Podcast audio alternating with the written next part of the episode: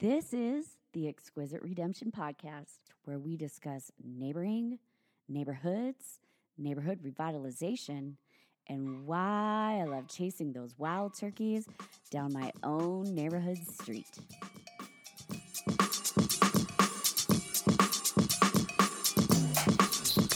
Last time on the Exquisite Redemption Podcast.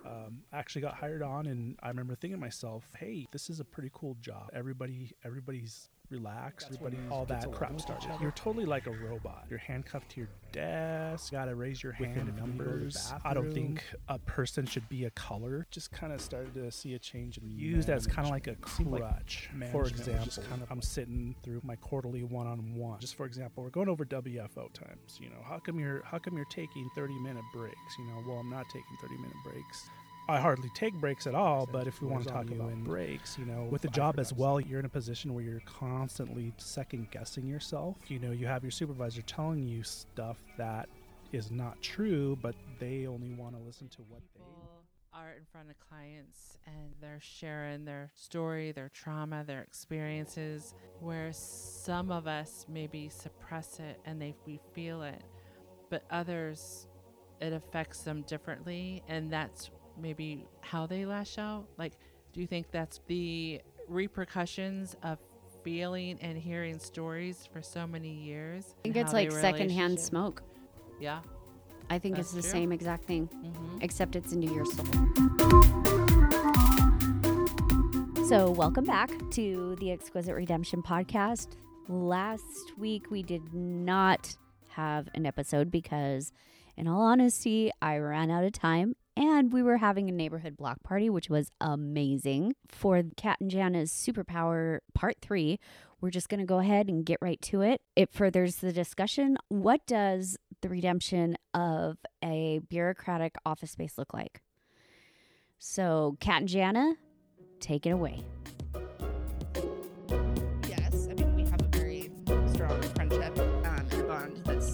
Maybe different than I would have with another coworker. But as a unit, as an as what we do professionally, I see us all as a community.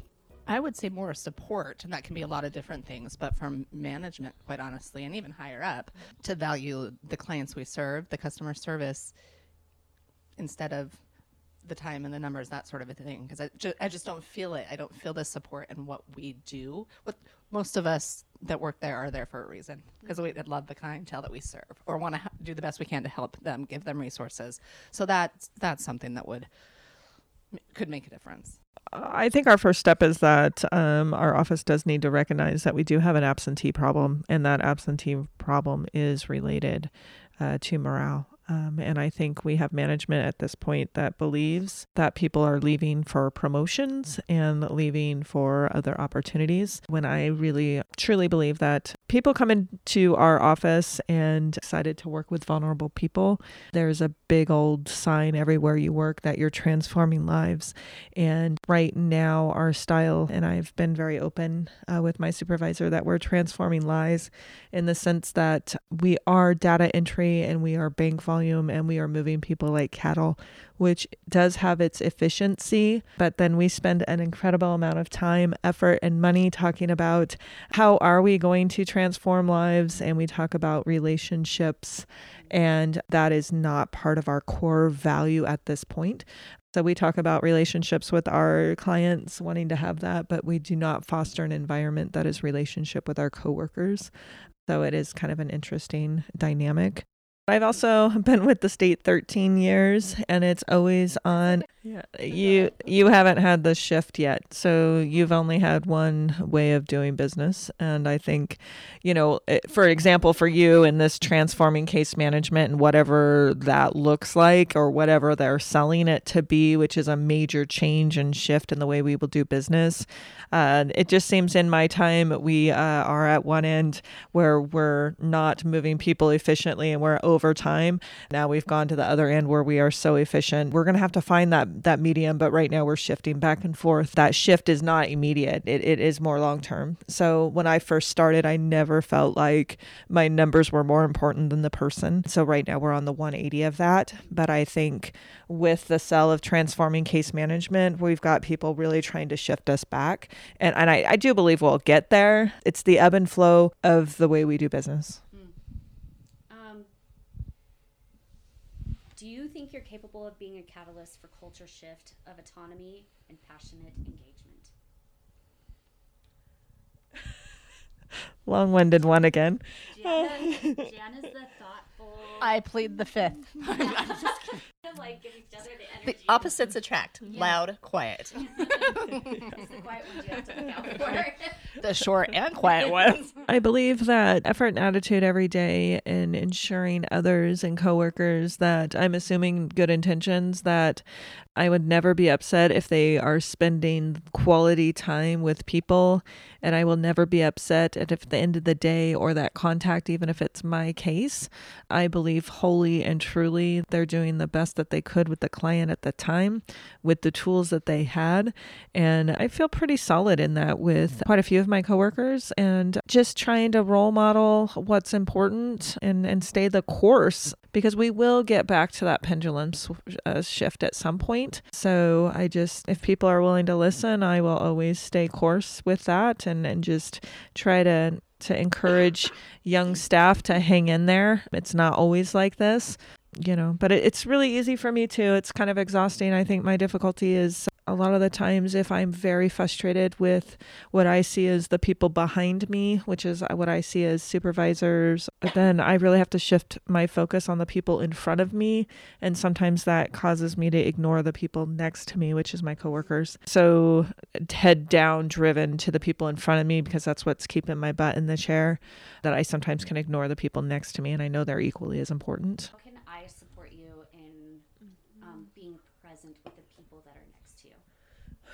Oh yeah, I, I don't know. I mean, that's I don't have a good answer for you, honestly. I I feel like I'm not always disconnected, but I feel like it's difficult to want to make a lot of relationships when uh, not for me and my unit, but for example, people in our office because I know they're under a different strict set of rules, and I also think sometimes our differences are pointed out more than our similarities, and I think building relationships with some of our financial staff is a little bit difficult, and I can find myself not being I always feel approachable, but I, I, I can be very business oriented and walk right by people without saying. As I listened to Kat and Jana, Bobby L, and Juan, my thoughts went to my coworker and friend Linda.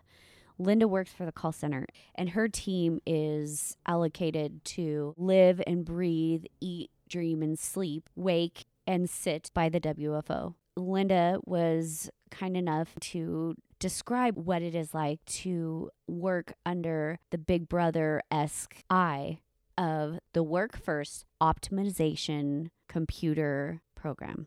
Listen to what she has to say.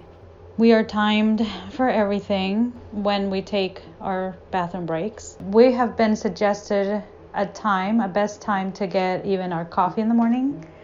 Well, um, one of the things that I did here is that, like, I want to work from home, uh, so basically telework. And one of the things that I heard is that you're expected to meet certain time frames um, to be able to work from home. So we have to meet that average.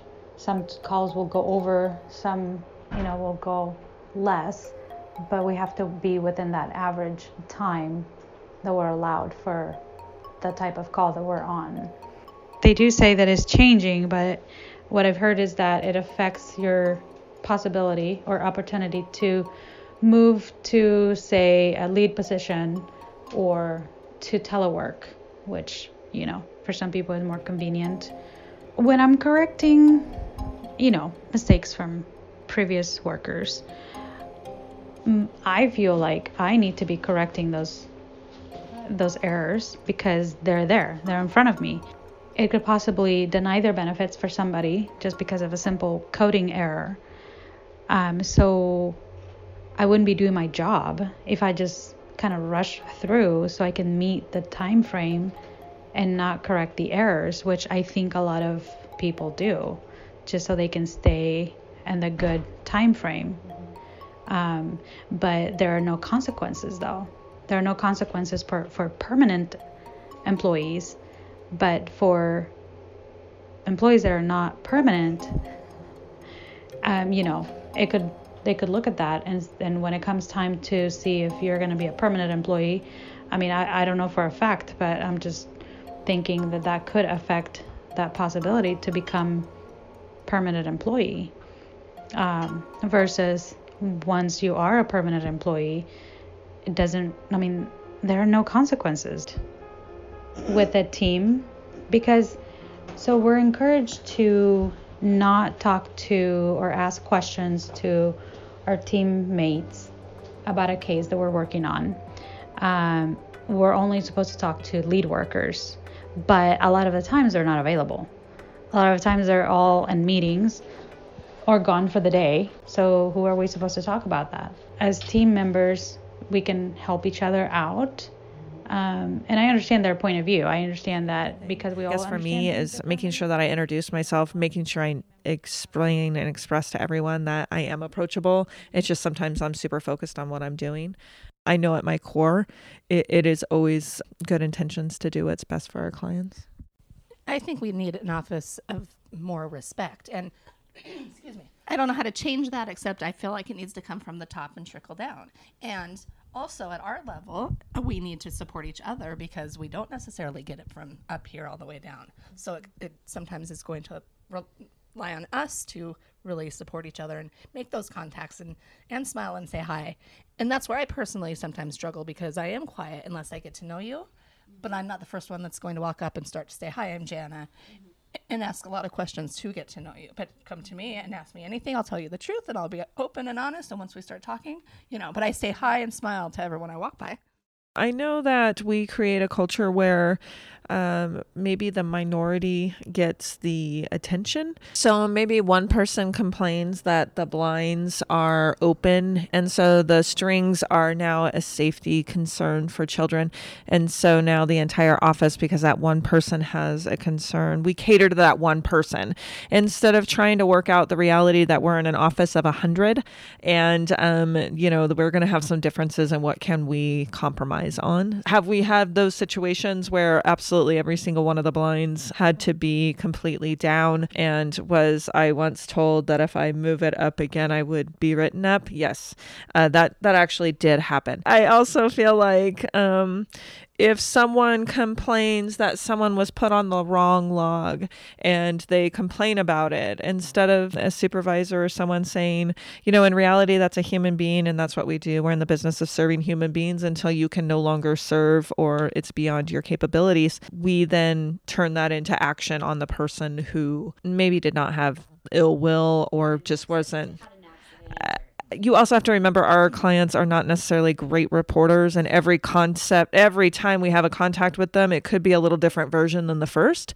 So that first person that had a 30 second interaction may not have caught that they had children but it's always a reactive system. So uh, instead of being like hey is it beyond your capabilities? Why don't you take care of it? That's a tough job. It's then a big big issue. Um, and I, I think we could start there. If supervisors responded with assumed good intentions and maybe explored catering to the whole over enforcing, I think you would have less people complaining or, you know, because the truth of the matter is our job is incredibly stress, stressful and difficult. I think when stress is high, uh, scapegoating becomes an issue. And so if I'm not cutting it, I'm pointing fingers. And if we allow people to point fingers, then we're creating more division. So we have to work really hard, and I don't think we're we're equipped right now with the right people to work really hard not to scapegoat each other uh, and blame each other for a lot of the angst and anxiety we feel about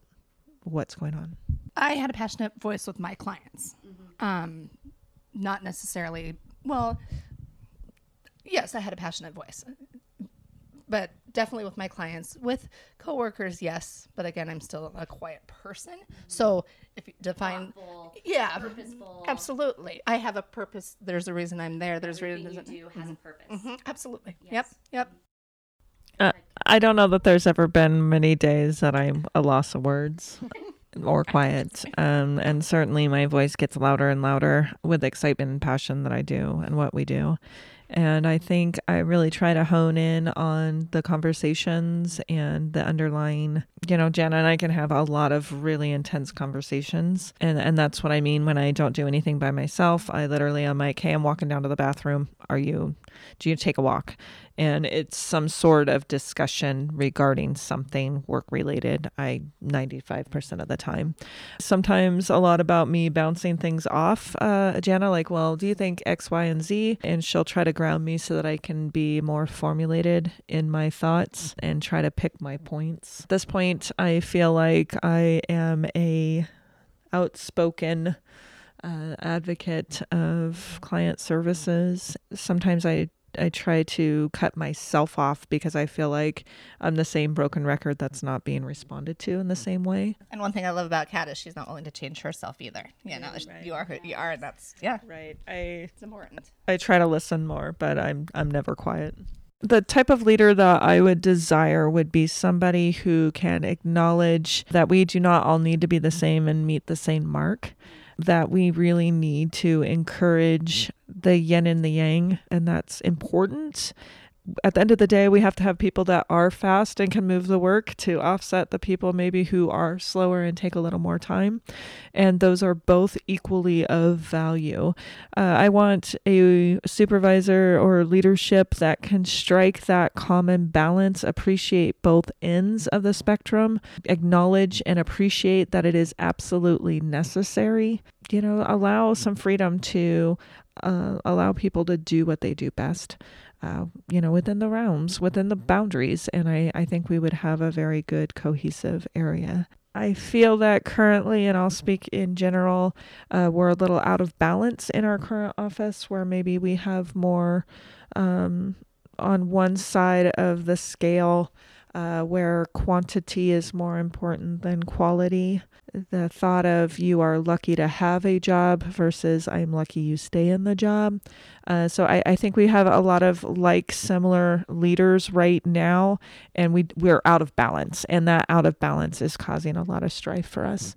So I, I would like to find a little bit more leadership on the other end of that, um, just to balance out. And again, I, I think balance is important, but right now we're all on one side that I think is very telling in the way the morale is in the office. Uh, obviously, at our local level, and I don't know, it, you know, we don't get a lot of interaction from region, so we don't know regionally what that looks like, what the goal is. But I do believe that there is a major disconnect from our region versus our headquarters.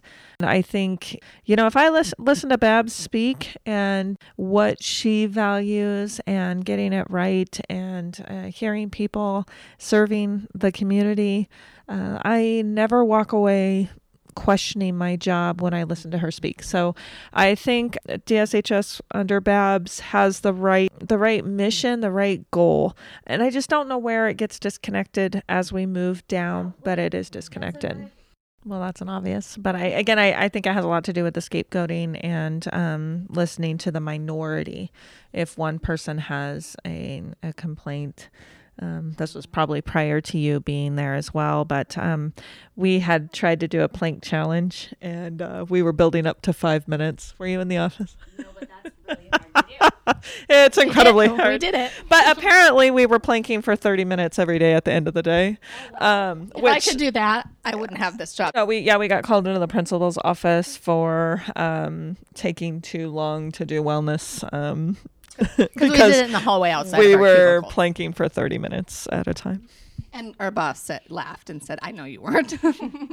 yeah, yeah. Honestly, she did, but uh, but you can tell the uphill that she did feel the need to bring us in and kind of be like, try to keep it quiet and try not to be so. Go plank in the bathroom. Yeah, yeah. So y- you can tell that she did have that discussion instead of um, again instead of nipping that one person in the in the bud who may have been complaining about people having fun uh, we encourage that behavior because we addressed that one. And then somebody's like oh look and then that's that's how that spiral spirals out of control in my mind. But it is like you know having a one-on-one i think quarterly or whatever we do with our boss um, she was looking at my schedule on what you know they can see on the computer where you are, what you're doing, and it was on March 4th. What were you doing from one to 1:15? I don't know because we're talking. It was well over a week later. I couldn't tell you what I was doing from 1 to 1:15. Well, it looks like on this day you took an hour and 45 minute lunch. I can tell you I've never in my life taken an hour and 45 minute lunch. So something probably went down on the computer because that doesn't happen. I have a half hour lunch. I mean, so just being questioned like that, and it's like, just don't. Just trust that I do my job and I do the best I, I can and I don't neglect my time or my clients the truth of the matter is we have a lot of really cool technology that um, can really if, if, you listen to some people in headquarters and, and specifically we're talking about wfo workforce optimization right now where this is being used as a tool to measure workers. And unfortunately that's not really the goal of that program. Really the goal of the program was to allow us to know what butts need to be in chairs at what time. Are there systematic or is there uh, trends trends in lobby traffic? Is there trends in when people show up and high volume and how do we react? And and that is what it is designed to do and it is designed for call centers and it's been really successful for us in our call center in that realm. However, it's not ever been designed or used in a lobby situation and I know there's some growing pains to that, but I think also instead of being a tool, if there's a problem, uh, it's being used as the measure. And and I, I think that's really the the miss um, because uh, it's important to have tools. Sometimes social services, we don't have enough data to show the value of what we're doing and how much we really do work and how much we do move. But you have to, at the end of the day, know that's just one tool, one tool um, that measures um, kind of what is going on. But at the end of the day, it, it isn't a measure of how hard someone worked. It's not the tool right now uh, at a local level, which is really unfortunate. I think it can be a useful tool. We have to make sure we have the right people using it as a tool and not a measure. I think we just have to continue to support each other and be um, models and pick our points. It's an uphill battle, but if we pick our spot, our spots about what is not acceptable and keep moving forward as a cohesive unit, uh, assuming good intentions in each other, we will always um, be more successful. We have that power as as coworkers um, who uh, we have to see each other as the people sitting next to us, and if we can do that and foster that and encourage that, at the end of the day, there's no one sitting behind you that can change that powerful unit. They can make it a little more difficult, um, certainly and not foster it. But I, I think we have some strong personalities that can continue to foster. Surround yourself with those people. Good answer. I feel like I'm on a radio talk show. and you have an incredible DJ voice. Why, thank you.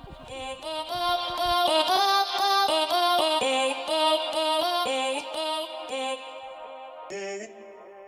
I would like to thank Kat and Jana, Bobby L, the Queen of Heaven and Hell, Juan the Bomb, and Lovely Linda for taking the time to engage and lean into a discussion concerning a bureaucratic office space might look like in a redemptive setting. There's several things that are noted in all the conversations. First and foremost is just compassion for one another, being kind to one another in an office space where everything is timed. It's a well known secret that this is what it's used for. And yet at the same time, no one does anything to change it. I can only imagine the frustration and the struggle that my coworkers are experiencing day in and day out for 13 or more years. We have the ability to engage with one another, to contend with one another, to have those conversations, those crucial conversations. And that in and of itself minimizes or even eradicates looking at one another as the problem. I just had a conversation with Dan White Jr. He was talking about love over fear. That's the name of his new book. Polarization of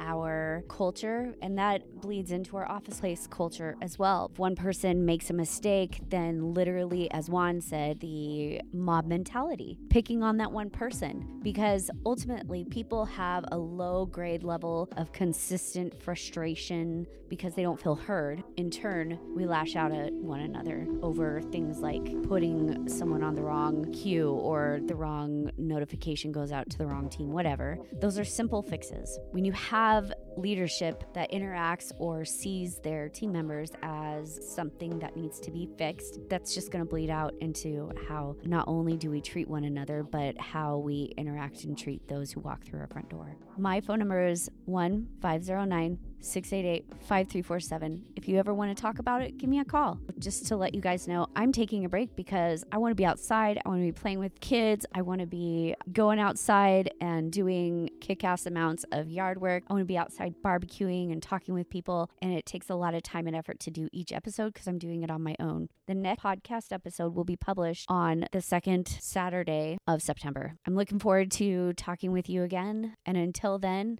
Spokane, don't forget your grit and grime because that's part of your redemption process too. See you soon. Have a great rest of your summer break. And Juan, close us out, bro. Speaking of which, that's kind of how I feel like leadership is today. They all have their meeting, and I get that feeling, you know, I could walk by them having their meeting and to, to get back on that the whole scene the world there was a, a quote from uh, mark twain. And i think this resonates with the type of atmosphere that we have at our work. The quote goes like this travel is fatal to prejudice bigotry and narrow-mindedness and many of our people need it sorely on these accounts.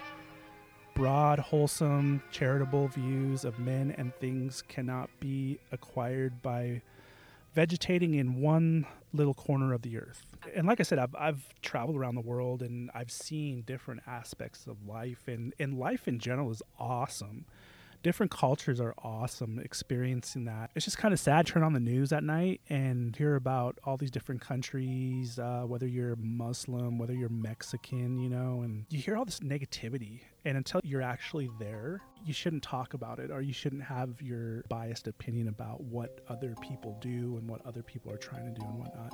That quote resonated with me because I think that's kind of like what the mindset of an actual leader in our line of work with DSHS should be.